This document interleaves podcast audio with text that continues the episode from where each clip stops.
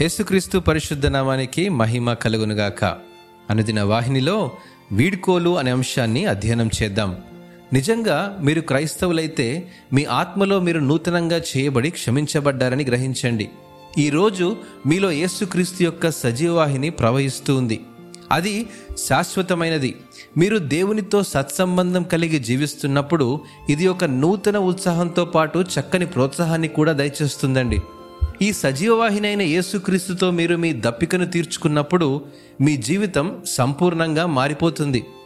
ప్రతి నిరాశకు వీడ్కోలు ప్రతి సమస్యకు వీడ్కోలు ప్రతి అడ్డంకులకు వీడ్కోలు ప్రతి తప్పుడు ఆశలకు కూడా వీడ్కోలు పలుకుతుంది. ఇది ఈరోజు నీవు జీవిస్తున్న జీవితానికి మాత్రమే కాదు కానీ నీలో చిగురించే ఈ ప్రవాహం శాశ్వతమైనదని గ్రహించాలి. ఈరోజు మన కోసం యేసుక్రీస్తు తన వాగ్దానాన్ని ఇస్తున్నాడు. యోహాన్ స్వార్త నాలుగవ అధ్యాయము పద్నాలుగవ వచనం ప్రకారము నేనిచ్చు నీళ్ళు త్రాగు వాడెప్పుడునూ దప్పిగొనడు నేను వానికిచ్చు నీళ్ళు నిత్య జీవమునకై వానిలో ఊరడి నీటి బుగ్గగా ఉండునని ఆమెతో చెప్పెను. ప్రవాహం ఎప్పుడు పారుతూనే ఉంటుందండి.